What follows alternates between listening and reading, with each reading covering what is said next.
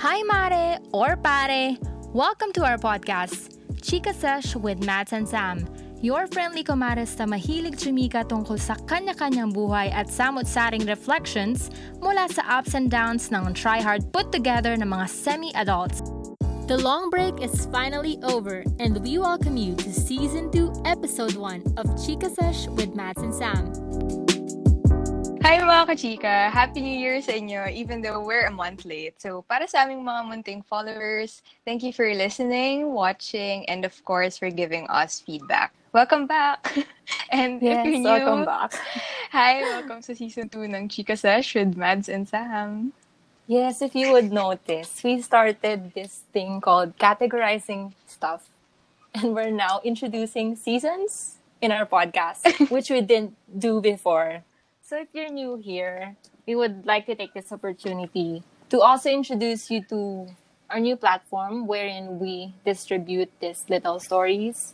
We now have our Spotify version of this. Um, it's for people who would like to listen more to what we're gonna say. It's gonna be a little bit more raw than this video version because, as you know, Sam will be doing a lot of editing and she'll be adding a lot of effects to make it more appealing to all of you. But if you already know our dynamics, I think it would also be fitting if you try to hop on our Spotify and just feel the vibe of us talking. If you're in Spotify, please also check out our YouTube channel. You will see our ugly faces. just kidding. Not ugly faces. Oh, sorry, sorry. Ang negative, negative faces. you will see our actual reactions, our faces, our emotions. yeah. And I think it's a lot more entertaining, but Mhm. actually it depends on every listener. So Yeah. please check it out.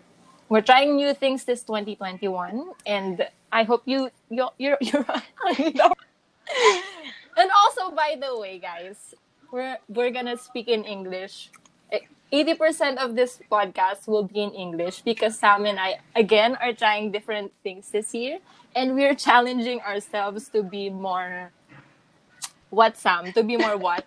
Confident? Fluent. Fluent!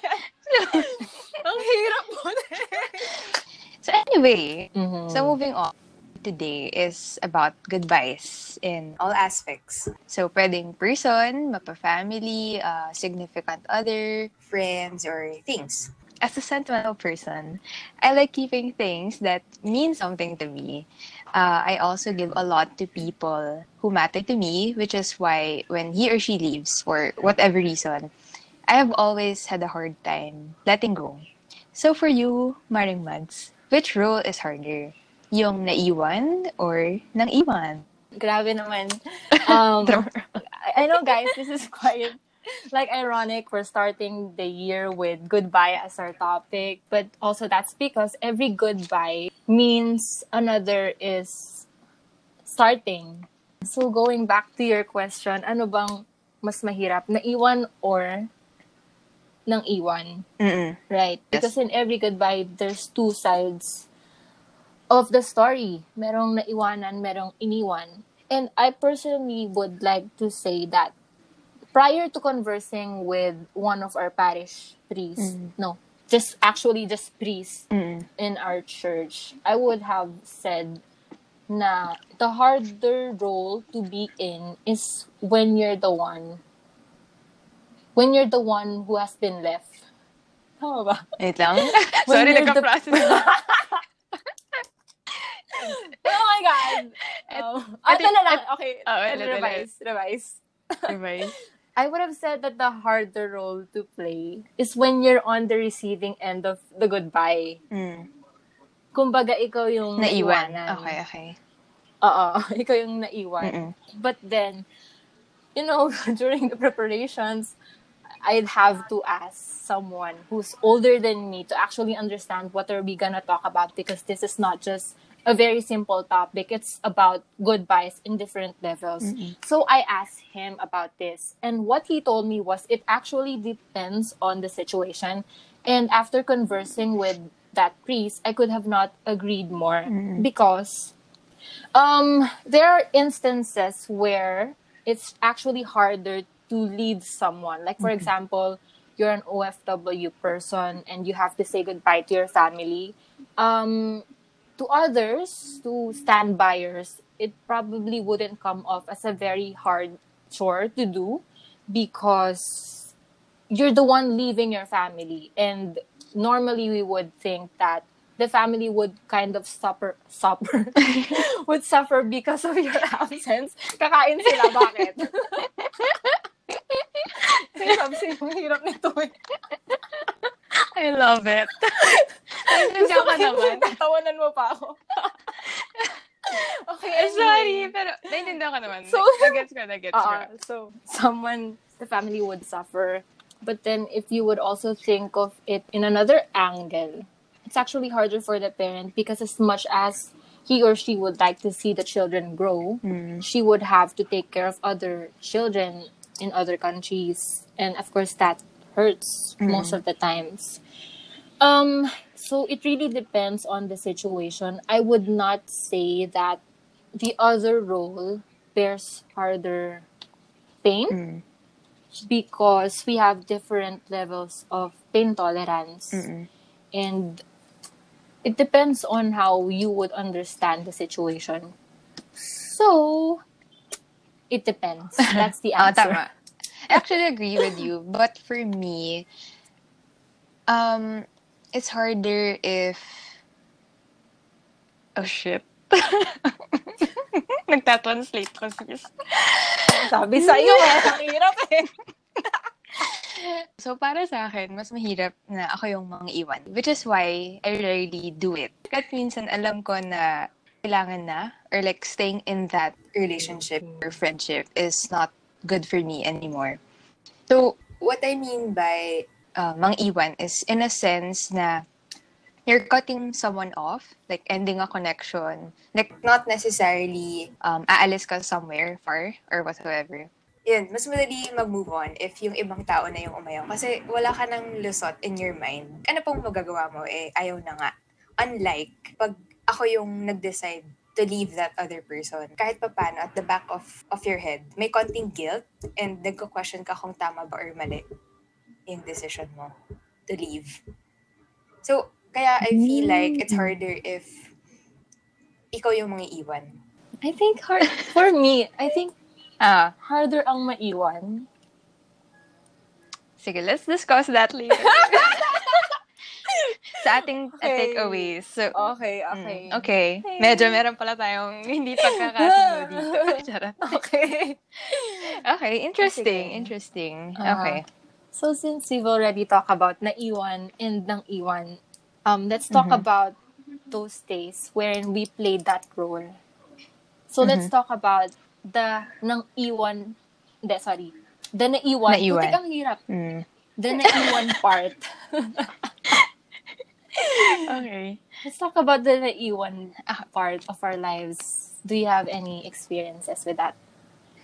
Ako, for, for me, I think the most significant um, moment na that I was left is yung first breakup ko with my first boyfriend.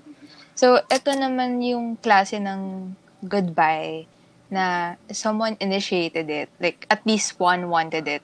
So, significant significant siya kasi uh, it's a turning point in my life. As in, like, 360 degrees ang pagbabago ng buhay ko dito. Kaya siya significant. So, like, what was that like? Um, sobrang hirap. Like, at that time, I felt like I was in a bubble. So, 15 years old lang kasi ako noon when I met him. Tapos, alam mo yun, parang first love, hindi ka pa scarred sa realities ng mundo. Parang everything feels nice, happy-happy. Tapos biglang nakapag-break. So, parang boom, the bubble pops. Parang biglang siya, what are these feelings? Like, halo-halong relief, uh, sadness, anger, uh, regrets, hopefulness, at padami pang iba. So, yun, parang roller coaster siya of emotions. Like, some days you're okay, some days you break down and cry. Yun, pero eventually, um, napagod din ako of feeling those things. So, when I was ready, I made a conscious decision to move on and just work on myself. So, how I cope naman, um, I let myself feel my emotions. Like, I try to acknowledge na if I'm sad, I'm sad. Like, if galit ako, galit ako. Like, I don't mask it. And also, yun, shout out to my friends who allowed me na magkwento lang na magkwento sa kanila kahit paulit-ulit. Kasi that that really helped me process things that happened.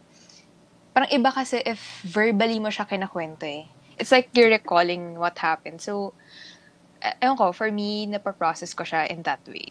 So, parang it's not all in your head. so, yun lang. It, significant siya sa akin kasi, ayun, Kasi first time, Shaket eh. Oo, eh, first time. Yun nga, parang, parang nasa bubble ka. Parang nice, ganyan. Tapos yun. so hindi mo ba siya yun pa, nakita na mangyayari? hindi ko alam. Feeling ko, I was in denial. Kasi, syempre, first love. First love eh. Parang, ay, ito na yung papasalan ko. Ganun. I mean, I entered that relationship with the goal in mind na potential, ano ko na to, like, potential partner in the future, like, marri- marriage levels. Wow, 15 years old. I know, di ba? Bata. Pero, oh, in love. Dapat naman talaga, yun. when you're dating, di ba? You see them as potential partner. Oo. That's true. Mm. Ano yung pinaka-significant moment in your life na you were left? Oh. It's a different story. Kasi Mm. usually, people our age, or most people would just talk about um, the feelings of being left by their romantic partners. That's the usual topic. But what we don't usually talk about is the feeling of losing a parent because um, when you're in that situation, you have no choice but to just accept that and move mm-hmm. forward. Like, there's really mm-hmm. not a lot of variables you can adjust and change to mm-hmm. kind of understand why this has to happen. It's like, it's just thrown at you and you're just, ang gagawin ko, Gets, gets, there's gets. just no choices that you could play with. And that's why I think this kind of experiences are quite harder. But I would not invalidate those people who have felt a lot of pains going through their breakups with their partners. But I would just like to say that it's different losing your parent. Backstory. DJ mo. Yes, we would like to know. little backstory, y'all. um, I lost my mom when I was in second year high school. And So during that time, I thought mm. life was great because I'm starting to see changes in our lifestyle. I'm starting to get to know more my parents. I would see them hold their hands and just love each other. Mm. So basically, I was in a very quite stable and happy life back then. But um, 2011, fourth quarter of 2011, my mom started mm. feeling something on her abdomen. Masakit daw yung tiyan niya. So, in our heads, normal lang yun. Baka constipated, whatsoever. But then, nagtuloy-tuloy siya hanggang next year until na-realize namin, oh my God, serious na pala siya. And we didn't know. Kasi yung ganong klaseng sakit pala, it's not detectable. Kasi parang, Mm. parang asymptomatic. asymptomatic ka at first. So, it, um, Pero- ah, go. Hindi siya like appendicitis. This in different, different. Something about her pancreas. Um, Okay. apparently, if you have any problems with that, the symptoms will only show up pag medyo malala na yung stage mo. so that's what happened to my okay. mom. And of course, we didn't expect that. Nobody expected that mm. because when you were younger, you would always think you would see your mom and dad grow old. You would see them in mm. white hairs. That was my mm. mindset before. I wasn't really thinking about their death because who would think about their parents' death? But I didn't expect it to come as early as that age. So I think losing a parent when you're at that preteen age is different when you lose a parent when you were younger. Because hmm. when you're a lot younger than that, you don't have a lot of shared memories with them. So you wouldn't hmm. feel the pain as much when the memories come back to you. Maalala mo yung itsura ng parent mo. But aside from that, what else is there to extract at the back of your head? You don't have a lot of shared memories with them. Mm-hmm. Unlike when you're preteen, you're starting to have this consciousness about life. You're starting to understand how life works in general. So it's harder for me to be in that position because I was growing and there were a lot of spaces in my life that need to be filled in. And mm-hmm. I needed so much guidance that time. And mm-hmm. parents play a pivotal role in that. And that's where you need them most, I, I think. I mean, iba yung formative years, right? But iba din yung Ah, preteen totoo. years mo. Kasi yun yung kailangan mo nang maintindihan na this is how you make money, this is how you act in front of other people, um, this is what will happen to you if you do certain things. And for me, um, I wasn't really that close to my dad. But maybe that's because of his job before. He had to always go out of town. And so growing up, I was just in the comfort of my mom's presence. And syempre nawala na si mom. I would always tell my friends na siya talaga yung glue sa family. So, nung nawala siya, it, I felt like, alam mo yung meme na dog? Na yung Ano yun? yung may leash, tapos ginaguide lang niya yung sarili niya. That's what I felt during those times. Parang sariling kayod Oo, na. sariling kayod. Tapos, Guiding yourself. oo. Tapos yun nga, hindi pa naman expressive yung daddy ko about things. He's just silent. so, Pero what was, oh. parang ano yung situation nun, like when she passed away? like, paano sa bahay niyo? Paano kayo nag-adjust with that? Parang after the week, o oh, tapos, ano gagawin natin? grabe, ang hirap kaya ng post-death. I mean, lahat ng levels mahirap yung knowledge na alam mo may sakit na siya and then yung alam mong patay na siya. Patay na siya. Tapos yung after ng death na, after ng living. Pero dun muna tayo sa ano, sa first phase of knowing na may something wrong na. Um, syempre at first sobrang hopeful mo na things will go around. This is just something normal. This will go away. But then, Sis, wait lang. Hindi teary-eyed ako sa'yo. Hala, ba't ka natitiri-eyed, Mark? Parang, Emotional si sis. okay, sorry. As a very sentimental person. Mars, kalma lang. Sabi sa inyo, sentimental ako eh. Hindi pa naman ako naiyak, so. Pwede pa. Kasi English Okay eh. lang. Siguro kung Tagalog to. Game, game. So, yun na nga. There's this first stage of knowing and then, yun nga, very hopeful ka mang maano din yan si mommy, parang few few weeks lang yan, babalik na yan. Babalik na tayo sa dati. So, there's quite an in denial on your end. Kasi ayaw mo pang tanggapin na may possible change in your life na alam mong sobrang ikot talaga yung mundo mo. Tapos, doon na tayo sa part na as a family, you have to go through that suffering. Kasi syempre, pag may may sakit sa inyo, hindi lang naman siya yung nasasaktan. As in, kayong mga stand-buyers. Wala kayong magawa. So, you're just Yeah. nothing. I think yun yung mahirap Uh-huh. sa end ko during that time. Kasi, yun nga, um, one vivid memory I had when we were going through all of these things. I woke up in the middle of the night. I heard my mom crying and pleading na sana tumigil na to, na sana, yun nga, ma- mawala na lang siya.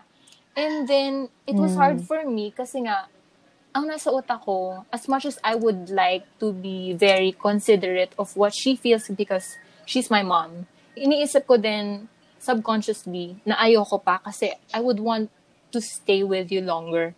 I would want to grow older with you. Di ba yan, nagising ako, tapos umiiyak siya. Tapos nandun lang ako sa kitchen, nakatingin lang ako kasi wala akong magawa. As in, sobrang helpless ko. What can I do? Magpe-pray lang ako, tapos iiyak lang ako, and then what else? I think sobrang, ano niya, sobrang, Hoy! Kalma! Sorry, ngayon kang naririnig to eh. ano ba? Ba't ako naiyak? Oh my God, ano ba? Okay, game. Okay, so nasa Kalma, kitchen ka, you're helpless. Oo, you're, ay, Mm. ayan, sobrang helpless ko. Tapos, yun nga, sobrang, ano lang niya, sobrang different experience lang niya for someone who's, siguro, I think 13 pa ako nung, oh, hindi, ah, hindi, 14 na ako doon. Tapos, parang it just led you into a different awareness of what the word pain means. Kasi nga prior to that, Yeah. I can confidently say I was living a happy and stable life. And to shift from that stable life into something very uncertain, because again, um, when you're going through these kinds of things, it doesn't just involve the emotions, the pains. You also have to take into account the financial side of going through all of this. And during that time na sobrang kailangan ng medications, hospital bills, and that, they would not want to tell you about that stuff. Kasi nga bata ka pa. I-isolate ka nila as much as possible sa Sa issues na yan. oh, Mm. sa issues na ganyan. Pero you would understand kasi, kasi parang eventually we started not doing certain things. We had to let go of these privileges that we used to have because we have to take care of my mom. So, ang hirap, hirap, hirap. Like, hindi ko siya ma-stress enough. Ang hirap-hirap lang maging teenager. Tapos, alam mo yun, kailangan mong pumasok sa school. You have to show up and be like the model that they know. So, after that, doon na tayo sa, okay, namatay na si mommy. Ito yung mas mahirap. Yung actually surviving and just having this knowledge na pag gumising ako next morning, wala na akong nanay. Oh my God, naiyak ako. Iyak So, lang yun, sis. Kasi, kasi usually gigising yan si mommy tapos maghahanda ng breakfast for you tapos mag-good Mm. morning Madelian. Tapos, alam mo yan, parang kailangan ko na lang mag-live sa idea na wala nang mag-good morning sa akin. Mm. Tapos wala nang mamimilit sa akin na inumin mo muna tong vitamin drink bago kayo umalis. Ah. wala na akong pagsasabihan na ayoko na nga ng fudgy bar eh. As baon. Alam mo yung ganun? Parang Mm-mm. sobrang little things about your normal life na I feel like I took for granted kasi nga akala ko mahaba pa yung buhay ng mommy ko. Tapos, share ko lang na um, parang bata pa lang ako, I have three people in my head na sobrang Mm. ayokong mamatay talaga sa buhay ko. Ah. Ah, sasabihin ko ba siya? Ikaw Sabihin ko na lang, baka go. ma-jinx. Ah. Pag na-jinx, haba pa yung buhay na, di ba? so, yung number one ko would be, syempre si mommy yun. Mm. Ayoko siya mamatay kasi ibang klaseng support lang yung na-feel ko sa kanya. Tapos, ewan ko, if makilala mo siguro yung mommy ko, very alpha siya, pero at the same time, supportive talaga. As in, mararamdaman mo yung care niya sa'yo kahit strict siya. Mm-mm. Number two, si Mama Lisa. Si Mama Lisa yung parang guardian ko kasi nga may work si mommy. Most of the time, wala si daddy. Okay. Tapos, may, may number three na tao na ayokong mawala in my lifetime talaga is yung tito ko. Yun yung super, hindi niya directly sinasabi na sa'yo na love ka niya, but you would know, iba yung, You would feel it. iba yung pagmamahal niya. Ah, share ko lang last time. So, di ba we had accounting class before, tapos I remembered being one of the lowest during that time. Tapos, syempre, ikaw naman, achiever, achiever si ate mong girl, di ba? So, sinabi mo sa kanya na, oh my God, na bumagsak ako, na ako yung lowest. As in, umiyak ako sa harap niya. Mm. Tapos, alam mo yun, right after that, bumunta na ako sa room. Magre-review ako. Wait lang. Tapos, alam mo, kumatok siya parang few hours later. Tapos, umiiyak din siya for me. Umiiyak siya Kasi for you. nafe-feel niya. Oo, la- lasing siya, lasing siya. Tapos parang umiiyak din siya ng slight na sinasabi niya, okay lang yan, na ganito yung struggles niya before. Tapos parang, ibang klaseng, ano lang, ibang klaseng love lang yung nafe-feel ko sa tito ko na yun. Tapos, yun nga, kaya ko sinasabi kung sino yung mga gusto, yung mga ayaw kong mawala. para, para mahaba pa yung Buhay. buhay ng isa. Kasi I already lost my mom. Mm-mm. I already lost Mama Lisa. Right now, Mm. ang meron na lang talaga ako sa life ko, si Tito. Wait, kukuha ako ng tissue, bakla ka. Kaya naghanda ako, sis. Hold on. yung topic natin, goodbye. Teka lang, mga Mars. Teka, lang. bakla. ano ba to? paano nag-change yung relationship mo with your da- with your dad? Like, after your mom's passing? Yun nga yung mahirap sa amin kasi nga I needed my dad but he was not there because he has to work harder. Mm, Gets ba? Alam mo yung after death, sobrang tinry kong i-keep yung family intact. I tried to be that glue in the family. Alam mo yung every night, I would ask my brothers and sisters na magpe-pray kami lahat. Mm. Lahat kami magsasalita ng prayers namin. Tapos, it came to a point na feeling ko pissed off na sila kasi nga ang haba ko magdasal. Tapos parang sinasabi nila, ikaw na lang kaya yung magdasal. Oh my God. pero, pero it was hard Mm. for me kasi sila yung sisters ko, sila yung brothers ko. I need you to be like a family for everyone else. Alam mo yun. Tapos, syempre, you have to go through yung changes kasi nga, prior to mom's death, meron kaming um, sariling space. I mean, nagre-rent kami ng home. Mm. So, nung namatay siya, kailangan namin bumalik sa bahay kung saan kami first nag-start Mm. na sa amin talaga. Mm-mm. Kasi nga wala din si daddy. So, sino mag-aalaga sa amin and all that. So, after nun, hindi, alam mo yun, iba kasi yung feeling or iba yung love ng parent versus sa love ng Mm. relatives mo lang Of course. you would know kasi parang they're just accommodating you because related kayo by blood. Oo. But what if not? So parang you're always at the disposal of their mercy. Mm. I wouldn't say na ganun, pero yun kasi yung mafe-feel mo. Hindi siya love. It was more like awa. Mm. Alam mo yun? Okay. So parang ang hirap mamalimos Ah. ng love to anyone. Kaya nung namatay si mommy, nasa head ko na na if I can go through that, wala nang mas painful things moving forward Mm. na makakapag-break me down. One thing I, I would also like to share, it's hindi maiintindihan ng ibang tao yung pinagdaanan mo. No matter how much eloquent you tell it to them, they would never ever understand what you have to go through. Before kasi, I was talking to one of my friends about um, all these things na Mm. nawala nga si mommy, adjustments and all that. Tapos, hindi ko na maalala verbatim kung ano yung sinabi niya. But what I could remember is, parang bakit daw ba lagi kong pinag-uusapan yung nanay ko? Tapos parang, Mm. "Ah, shit, hindi pala to normal. Hindi pala siya. Doon ko na-realize na you cannot open this topic to anyone else lang. Kasi they would not understand. Pero, yung friend mo ba na yun, did she mean it in, like, curious lang? Or, parang, bakit palaging nanay mo yung inaano mo? Or parang ano siya, nag, nagsasawa na, ganun? Ganun ba? Huh. Anong, hindi ko masabi, pero I would not say na lagi naman ako nagkikwento sa kanya.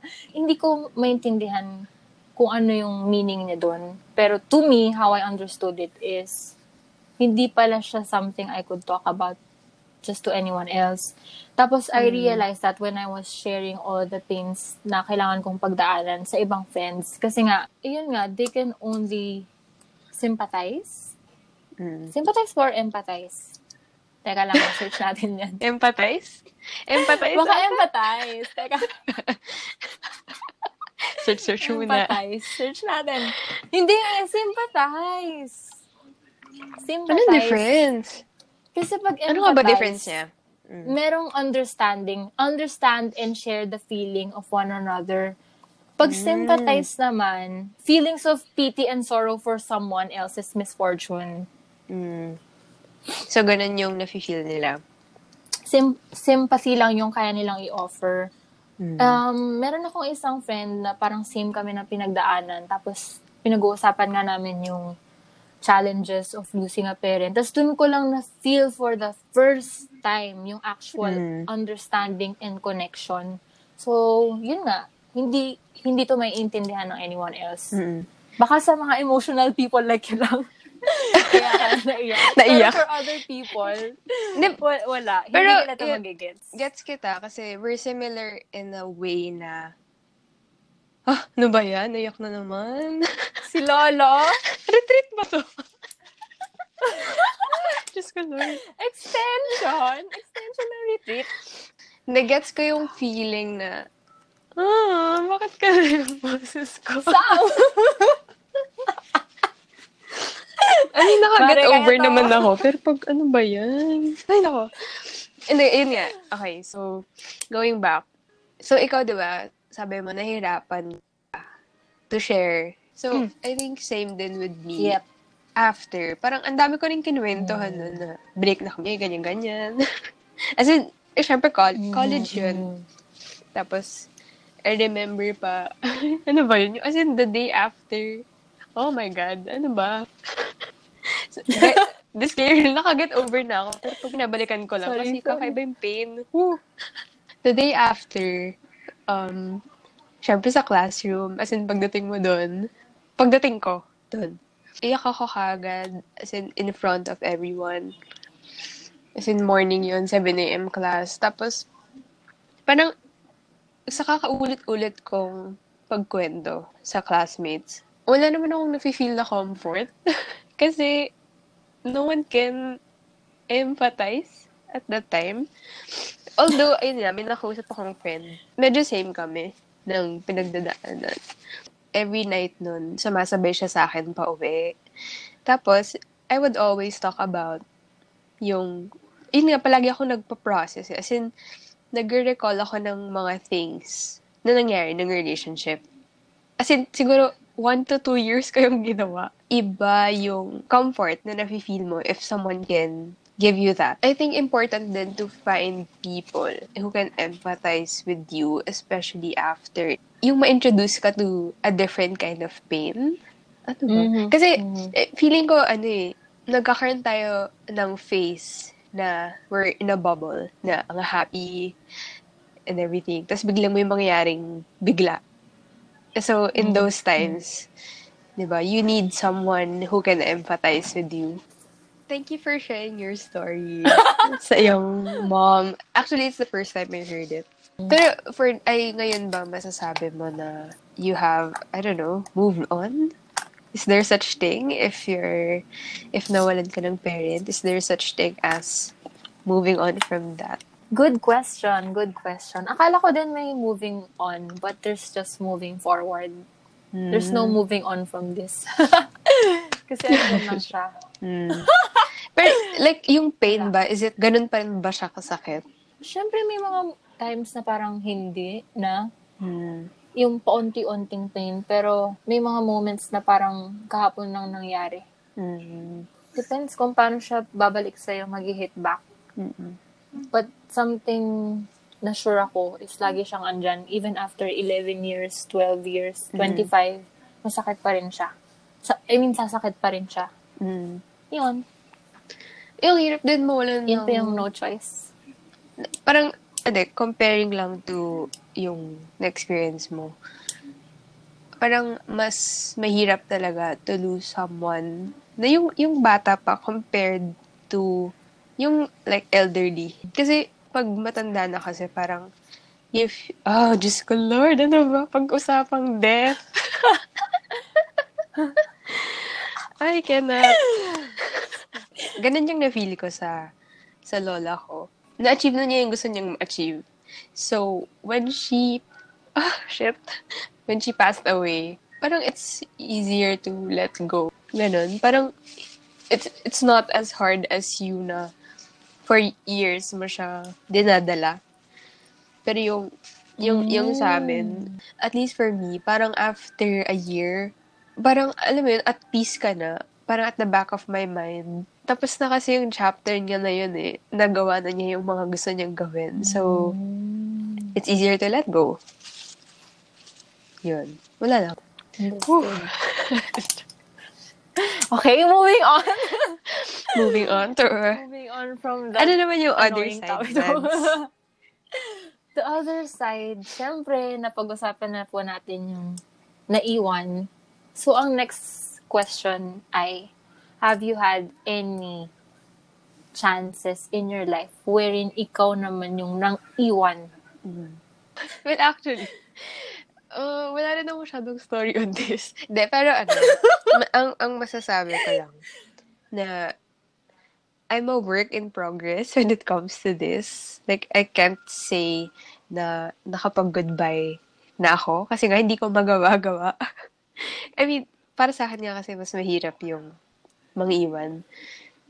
So, yung, like, what I'm talking about is, uh, I've been wanting and trying to cut off this friend for years now. Pero sis, paano? I mean, you know her. Hindi ko lang sasabihin. I mean, Okay. this friend is just toxic, period. But, yung, the tricky part is, like, there are days na okay naman siya. So, like, in those okay days, like, you think, na, ay, baka nagbago na. Pero sis is a trap. like, as a person, as a person na mahilig magbigay ng benefit of the doubt, like, saan ako lulugar? Like, like, toxic siya, pero okay naman siya minsan. Parang, alam mo yun, hindi ko lang alam, dilemma siya talaga for me. So, what I'm doing now, sabi ko lang sa sarili ko na, if I can't cut off this friend, like, pinaka magagawa ko na for now is to keep a safe distance. Like, I try not Mm. I try not to involve myself too much sa life niya. Like, I don't initiate, like, kamustas. Like, I, I, I don't want drama at this point in my life. like, I also hate, Mhm, mhm. I hate confrontations. So, ang makakaya ko lang for now is keeping a safe distance. Like, I hope, I hope though na someday I get the courage to straight up cut her off completely. Whew! Eh, basta yun, it's something I'm struggling for years now. Siguro kahit yung friends na hindi, Wait lang, ano? yung like, yung friends, like friends, friends, na hindi na kami masyadong friends ngayon, they know na I've been struggling to cut this person off for a long time. Nawala yung boses ko. Okay. Ayun lang. ano yung sasabi mo? Bakit? But, ano? Ba't hindi mo siya makat off kung clearly gusto mong gawin? What's stopping you? Yung instances na hindi siya toxic? Oo. Yun lang? Hindi. I mean, yun yung, for the most part, like, growing up. Uh, oo, yun yung reason. Ewan ko ba? Masyado ba akong mabait? Parang, nag-hold on ka dun sa side na okay naman siya at times. Like, at na-prove naman niya sometimes na, na kaya niyang magbago. Pero, kasi, yun na siya eh. Yung personality niya na yun, it eventually um, lumalabas. So, kahit magbago siya, lumalabas siya. Kaya nga ngayon, I don't involve myself masyado sa life niya. Yun na yung kaya kong gawin. Pero yun, step by step. An- ano ba? Ma- ang hirap ba i-confront? Ano ba yung ideal goodbye mo with her? Hindi ako magaling with goodbyes. As in, ang idea ko ng goodbye is no goodbye. Parang nag-ghost. Confusions! Ano confusions? Hindi. As in, goodbye na ano. Parang, ayoko nang mag-explain. Kasi, it's like, accumulation. Ano nga sabihin ko sa kanya na, I'm, I'm leaving? May ganun ba with friends?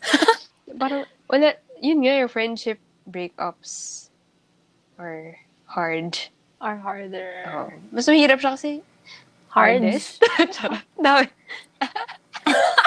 Hirap? Ano ba? Or, Ba yan? basta yun, mahirap. I mean, mahirap siya kasi hindi na Actually, hindi naman same. kayo you're not in, hindi naman kayo in a relationship. Oh, anong i-go-goodbye mo dun? Parang, um, bye. Parang hintay mo Gets, lang siya gets, mag-drift gets, apart. Alam mo pag gano'n na lang hinihintay ko. so, Ah, I think, mm. pakiramdaman, ewan ko, I, I, su- I suck at this. But, you know, that's, yun lang yung alam kong paraan. Or yung kaya kong paraan. How about you?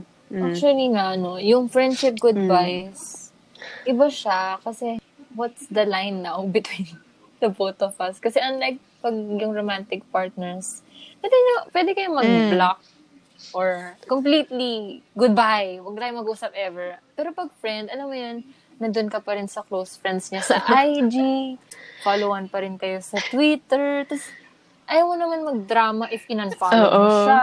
Pero alam mo yun, eh, mas-feel mo pa rin yung bigat pag nakakita mo yung mga Mm. posts niya.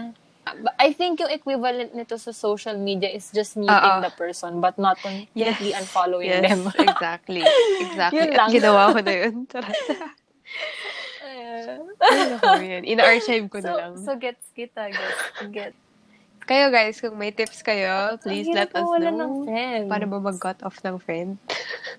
Paano mo Feeling ko though, if if tumanda pa tayo lalo, would you think na we would have the courage to cut off these people? Parang mas magiging, like, take no shit. As in, okay, cut off ka na, bala ka. I, I feel like hindi na lang natin, same Hmm. treatment, we wouldn't really talk about or directly say goodbye. Hindi tayo Mm. magko-confront. Parang eventually mafe-feel mo lang kasi parang, ano ba tong drama na to? Ang dami na nangyayari sa buhay ko. Kailangan ko pa bang i-add to? Baka yun yung, Ano ano, no? Like, baka pag tumatanda, ganun na yung, yun na yung approach. Yun yung ganon. Eh, like, wala nang drama. Yung appro- silent treatment. Oh. Uh, kung unfollow, Oo. unfollow. Bahala na lang. Ikaw ba, well, like, do you have, Ayun. at, nagkaroon ka na ba ng instance na ikaw naman yung nang iwan? If you know me, of course, alam nyo naman na may mga episodes ako of ghosting. But I don't think na yun ba yung proper goodbyes? Or would we classify it as under Ang goodbyes? ghosting? I The think so, ghosting? yes. Oo. Uh-huh. Oh. As long as you initiate it. So, so yan parang yung masishare ko doon kasi nangiiwan ba ako? More on, hinahayaan ko na lang. Mawala. So, ganun din. Parang, Ewan ko, ba't nga ang hirap Diba? mag-goodbye? ah, diba? Parang, ano sasabihin mo? And I feel Mm. like, yung recent na experience ko, I would say na nag-goodbye ako. Pero, that's not really something significant kung ano man yun. Parang wala naman siya. But I remembered saying Mm. goodbye or cutting it na directly sinabi ko sa kanya. So, goodbye yun, di ba? Prior to that, syempre, iniisip mo pa, Mm. nag-assessment ka pa, di ba, ng situation at hand. Tapos, until finally, after careful deliberation, yan, na-realize ko na. Okay, ay ayoko na tong ituloy. So, Galing nga eh. ako. Saludo ko sa'yo. Mm. Pero act of decency lang yun. I think okay na. oh, it's a good quality Ewan ko ba, to parang have. ano. na you have the courage to say goodbye to things or people na hindi na nakaka-contribute sa buhay mo. Oo, oo, hindi ko alam kung saan nanggaling yung courage na yon. But siguro, inside of me na ano Mm. na lang ako, napuno na lang ako ng thoughts ko about it na ang sobrang unnecessary na nito. Tapos, alam mo yan pa, iba kasi yung may understanding ka kung Mm. saan to tutungo eh. Pero hindi naman siya something significant. I'm just sharing this as something na ginawa ko. I wouldn't say na significant yung tao na yun sa buhay ko. Let me just clear that.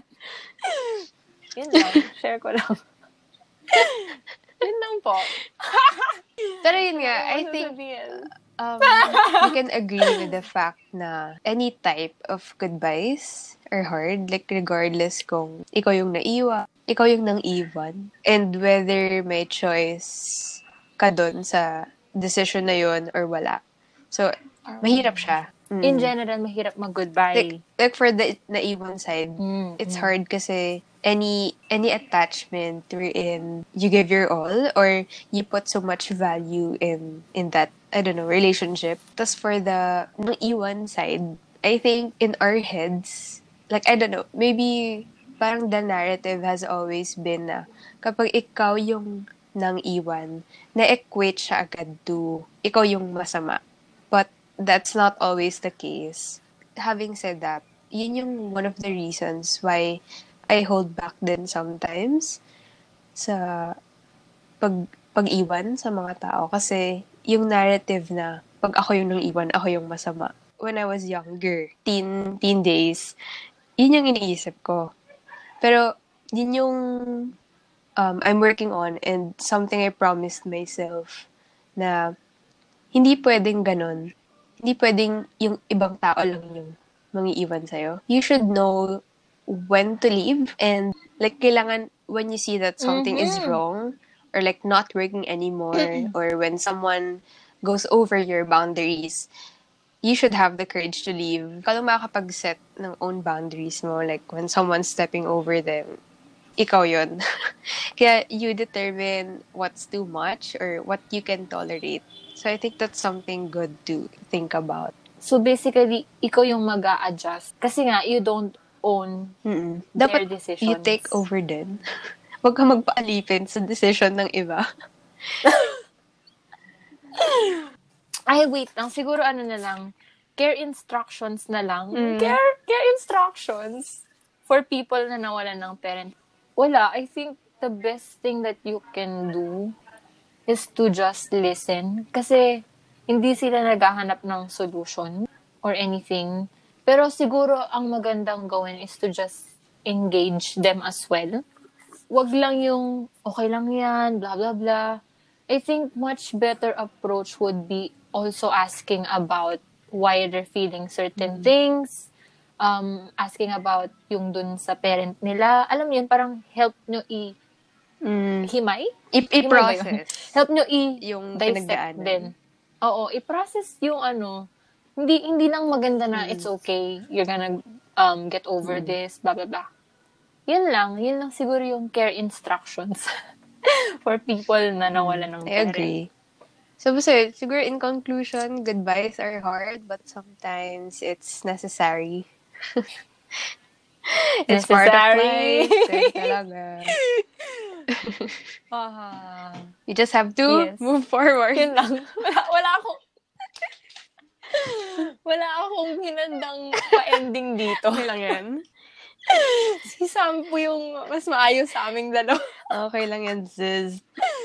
Yun lang. Ayun lang. So, thank you for listening. Wow, Char. Oh, wait lang, wait. Ipapromote ba natin? Oh, go. Or anything? Uh, Hello, sa Hello, Spotify, Spotify listeners. Char. Please be patient with us. Mm, we promise to deliver na much better Mhm. kind of podcast in the future. At least nandito kayo sa milestone na nakikita nyo kami Mhm. mag-go through this. Tapos makikita nyo sa mga 100, 100, 100 Yari. episode namin. Ang galing na namin. And I, we are very sorry kasi inattempt Pero parang mag-English. 80% yung Tagalog. But siguro next time, next time na lang. Kasi ang hirap ng topic, it's all about goodbyes. Yes. Tapos it involves a lot of emotion na mas maganda siyang sabihin if Tagalog kung, or, or ano, kung Uh-huh. ano yung mother language mo. so next episode na lang, I think prepared na kami for that English venture. Saka, Hintay ano, lang. pasensya na sa mga narinig kaming umiiyak. Narinig at nakita. Nadala lang ng emosyon. Okay, so, ayun lang. Please check out our Spotify. Aha. If gusto niyo ng mas mahabang chikahan, yon. Ito yon. sa Spotify po yan. Check nyo na lang. Okay, goodbye. That's it for today's episode, mga Mare and Pare. Thank you so much for tuning into our Spotify podcast. Hop onto our YouTube and Instagram at chikasesh underscore ms. See you on our next episode, and I hope you spread the chica. Bye!